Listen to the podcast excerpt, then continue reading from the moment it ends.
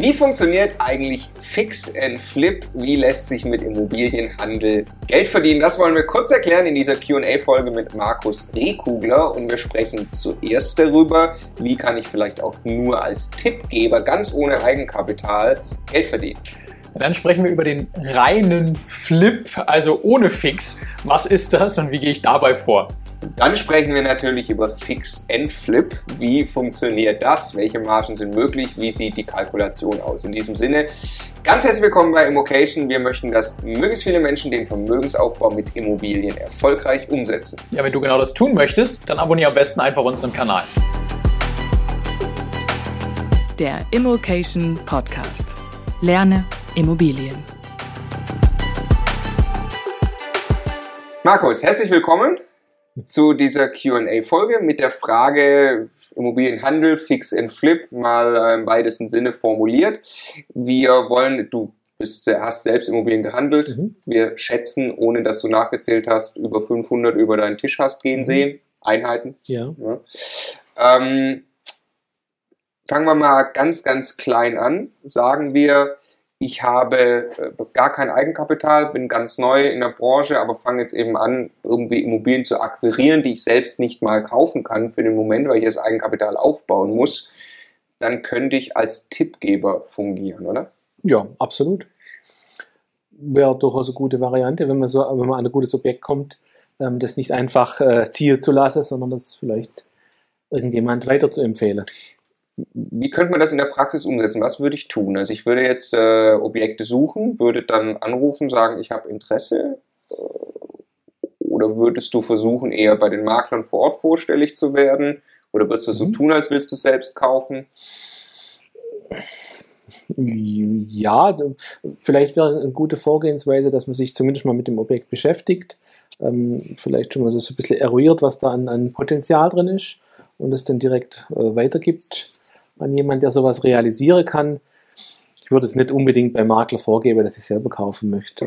Ich weiß nicht, ob das so einen guten Eindruck hinterlässt. Ich kenne da jemanden, auch für den passt das ganz gut. Ja. Ich mache das, ich könnte mich vorstellen, also ich mache Ankaufsprüfungen, suche interessante Objekte und habe ein Netzwerk von Investoren, denen ich das weitergebe.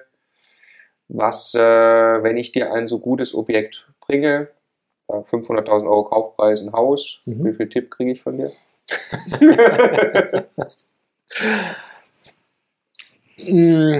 Würde ich, bei mir Tipp tatsächlich abhängig machen von der Leistung, die der Tippgeber bringt oder was er schon liefert.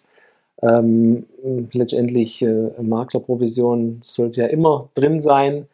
Sprich, jetzt muss ich schauen, gibt es einen zusätzlichen Makler, der Provision möchte oder hast du das Objekt vielleicht aus deinem Bekanntenkreis, also ohne Makler? Da würde ich sagen, wäre auf jeden Fall eine volle Maklerprovision mit drin. Volle Maklerprovision? Ja. Ich mache mal ein Beispiel. Ich fahre durch die Straßen, klingel an den Häusern, finde meinen Eigentümer raus, da stelle ich raus, der hat gerade geerbt, ist überfordert, ich berate den ein bisschen und so und mache mit dem so ein bisschen einen Plan und sage, ich habe einen Investor für ihn und dann gebe ich das an dich weiter. Das wäre eine Maklerprovision wert. Wäre mir auf jeden Fall eine Maklerprovision wert, ja. Wenn ich jetzt davon ausgehe, der Preis ist realistisch, so wie ich es ohnehin ankaufen würde, dann muss eigentlich in der Kalkulation auch nur Maklerprovision Platz haben. Ja. Ich meine, es hängt ja total davon ab, wie gut dieser Deal ist. Ne? Also absolut. Es gibt sicher auch einen Punkt, wo man mit einem Grinsen im Zweifelsfall 20% Tippgeberprovision bezahlt, weil es einfach immer noch Granate ist, was dann ist. Ja, eben. Ne? Ja. Also absolut. Hängt total davon ab, was für einen tollen Deal ich habe. Wenn ich wirklich gut da drin bin, Akquise zu betreiben, ich wirklich tolle Deals ranbringe, kann ich da richtig Geld mit verdienen. Ja. Also finde ich einen sehr spannenden Punkt, weil wir werden halt oft gefragt von Einsteigern, die vielleicht auch noch gar kein Eigenkapital oder Bonität haben. So kann man tatsächlich anfangen und kann sich Eigenkapital aufbauen. Ja. Bevor ich es vergesse, wer jetzt so anfängt und wirklich tolle Objekte hat, marco@immocation.de. Ja. Nein, wir freuen uns tatsächlich, wir helfen gern bei der Weitervermittlung von guten Tipps. Wenn es im Raum Bodensee ist, dann gerne auch in Richtung Markus, selbstverständlich. Ja. So, jetzt zünden wir die nächste Stufe. Wir haben ein bisschen Eigenkapital, können ins Grundbuch gehen, also können wirklich kaufen, wollen dann aber relativ schnell durchreichen, also nur flippen. Wie würde sowas funktionieren? Also wenn ich Objekt nur flippen möchte, das heißt ja, ich habe keine Möglichkeit, den Wert zu steigern. Ja? Ich will nicht. Ich meine, es gibt keine Chance, in dem Objekt den Wert zu steigern im Moment. Ich muss praktisch das Objekt schon so günstig einkaufen, dass ich die Ankaufskosten, die Nebenkosten bezahlen kann und dennoch eine Marge habe. Ja. Mhm. Vielleicht kann ich noch irgendwie ein paar Chancen, ein paar Ideen mitverkaufen. Ja. Also da habe ich schon, sind eigentlich relativ hohe Voraussetzungen, um überhaupt so ein Objekt zu finden. Ja. Hohe Voraussetzungen heißt einen hohen Anspruch an den niedrigen Kaufpreis sozusagen. Hohe Voraussetzungen an den niedrigen Kaufpreis, genau. Ja. Lass uns ein Beispiel machen. Da ist ein Objekt, das ist eigentlich am Markt 100.000 Euro wert. Wenn ich das jetzt kaufe für 80.000 Euro, das ist ja richtig günstig, ne? Aber jetzt zahle ich einmal 10-12% Kaufnebenkosten, also irgendwie 10.000. Mhm. Derjenige, der das von mir kauft, der zahlt nochmal 10.000. Dann habe ich also in Summe viel Arbeit gehabt, aber gar nichts gewonnen, obwohl es 20.000 günstiger war. Nein, weil derjenige, der es zahlt sich für 100 kauft, der zahlt sich sowieso. Der zahlt sich selber. Ja, und auch wenn er es für 100 kriegen wird, würde die sowieso bezahlen, wenn sie die nehmen. Stimmt. Ja, genau. Also in dem Fall 10.000 Euro Gewinn auf den Einsatz von 88 oder 90.000 Euro. Doch nicht so schlecht. Okay, also Ankauf plus Kaufnebenkosten muss unter Marktwert sein, dann habe ich eine Marge. Ja. Ganz genau. Ich könnte jetzt zum Beispiel nach einer Wohnung, oder sagen wir mal ein kleines Mehrfamilienhaus, könnte ich jetzt suchen, wo ich auch das Gefühl habe, das ist in der Vermarktung nicht besonders professionell gemacht. Habe das Gefühl, das ist ein relativ niedriger Preis. Dann könnte ich das kaufen und könnte, wie du sagst, ja einen Plan entwickeln, Ideen entwickeln, könnte das schöner darstellen, ein tolles Exposé machen und könnte damit einfach wieder selbst versuchen, an den Markt zu gehen. Ganz genau. Und was wären besonders interessante Potenziale, die ich weiterverkaufen kann? Na, Potenziale sind, wenn ich Mieterhöhungsmöglichkeiten habe, wenn ich zusätzlich Wohnraum schaffen kann durch einen Dachgeschossausbau, durch einen Anbau. Oder ich hatte beispielsweise mal ein kleines Mehrfamilienhaus, da war noch ein Grundstücksteil, den man separat bebauen konnte. Dann konnte man den separat verkaufen. Solche Sachen sind Potenziale, die wir einfach mitverkaufen können. Und wann würde ich quasi, jetzt kommen wir gleich zur nächsten Stufe, wann würdest du dann eher entscheiden, das nur zu flippen quasi und die Potenziale nicht selbst zu heben? Was wäre da ein Entscheidungskriterium?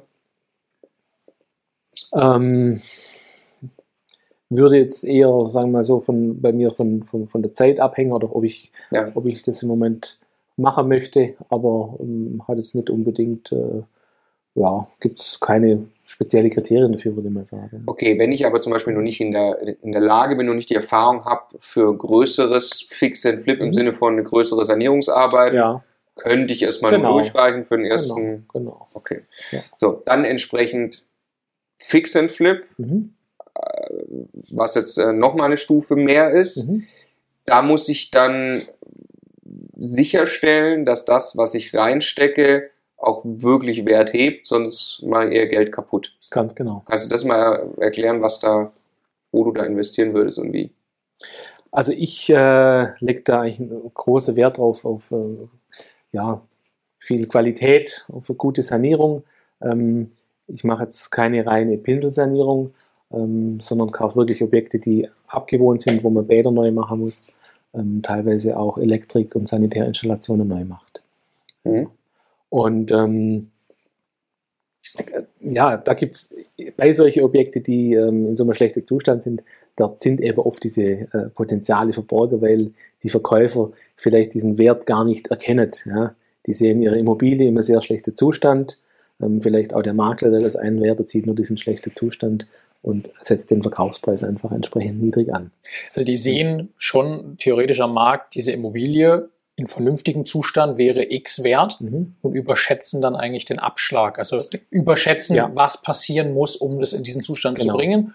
Oder scheuen einfach, sich damit auseinanderzusetzen. Genau, es wird der Aufwand wird überschätzt, wie du sagst. Es wird aber vielleicht auch der Zustand, zu schlecht eingeschätzt, ja. Sowas wie, das muss man hier alles komplett neu machen. Genau. Dabei ist das vielleicht gar nicht nötig. Ganz genau. Wie sieht die Kalkulation dann da aus? Was hast du da für eine Erwartung an Marge, wenn es ein richtiger Fix-and-Flip ist? Bei so kleinen Eigentumswohnungen, sage ich so, plus minus 30.000, 25.000, 30.000 Euro ist ein schöner Ertrag für den Aufwand. Ja. Für eine Einheit, also das ist ja wirklich eine absolute, für eine Wohnung. Bei Mehrfamilienhaus entsprechend summierst du einfach die Einheiten. Nachdem deine Kaufnebenkosten schon bezahlt sind. Ja, dann ja klar. Also die komplette Anschaffungskosten plus die Renovierungskosten. Ja. Genau. Jetzt, ich versuche es gerade mal noch eine Stufe größer zu denken. Jetzt könnte ich ja auch wirklich entwickeln. Also ich könnte ein Haus kaufen und ein Jahr lang alles Mögliche tun. Also natürlich Mieten anpassen, Sanierung durch vielleicht zusätzlichen Wohnraum schaffen. Das wäre nochmal die größte, das würde man dann Projektentwicklung nennen, oder? Projektentwicklung im Bestand, ja. Projektentwicklung im Bestand, okay. Was gibt es da noch für Dinge, für Potenziale, die ich heben kann, wenn ich also richtig auf der Profi-größeren Seite unterwegs bin? Es geht immer um mehr Fläche, vermietbare Fläche schaffen, oder einfach die Miete erhöhen. Das sind die zwei größten Stellschrauben. Ja. Okay, mehr Fläche haben, aber dann eben mit Bauen? Genau, gegebenenfalls mit einem Anbau, mit Aufstockung, Dachgeschossausbau. Ja, sind so die Varianten. Das muss ich aber beim Kauf, also wenn ich sage, ich kaufe sowas mit der Idee, das zu machen, das muss ich beim Kauf schon beurteilen können. Da brauche ich ein bisschen Erfahrung, was ich wie bauen kann. Ja. Was ist mit... beispielsweise ordentliche Verwaltungsstrukturen einziehen oder so? Wie meinst du Verwaltungsstrukturen? Also, dass ich jetzt ein Haus kaufe, da eine ordentliche Hausverwaltung draufsetze, die das auch noch sauber macht, so dass ich das dann weiter verkaufen kann. Ja, klar, ist ja nichts anderes, wie das ganze Haus zu optimieren, wie auch das sind ja so, sagen wir, so kleinere Potenziale, die man findet, wenn da einfach so eine gewisse schlechte Verwaltung war die letzten Jahre oder es überhaupt nicht verwaltet wurde einfach so vor sich hin laufen lassen. Da sind natürlich Potenziale drin, wenn ich anschließend ein sauberes Objekt abliefern kann. Ja. Also den Immobilienhandel gibt es in vielen Stufen, die man... Gibt's in alle Varianten, genau. Und das wollte ich nur sagen, der größte Preis oder den besten Preis kann ich natürlich erzielen beim Anleger, der ein fertiges Objekt möchte, ich eben nicht mit diesen Themen auseinandersetzen möchte. Und da kann ich natürlich viel Potenzial heben, wenn ich da Ordnung reinbringe. Und wenn ich ihm dieses Gefühl, das ist wirklich rundum sorglos, ist alles gemacht. Genau. Ja. Das bringt mich noch zu einer Frage, der Verkauf. Da habe ich natürlich wahrscheinlich auch noch Optimierungspotenziale bis hin zu Staging. Genau. Also die Braut wirklich richtig hübsch machen. Ganz genau. Also da liegen dann quasi in der Wohnung, da steht ein Bett und da sind Kissen drauf bei der Besichtigung und so, wie aus dem Katalog. Lohnt sich, ne? Staging. Lohnt sich, ja, absolut. Ja. Das ist das Spektrum von Immobilienhandel. Vielen Dank, Markus, fürs Beantworten der Frage. Gerne.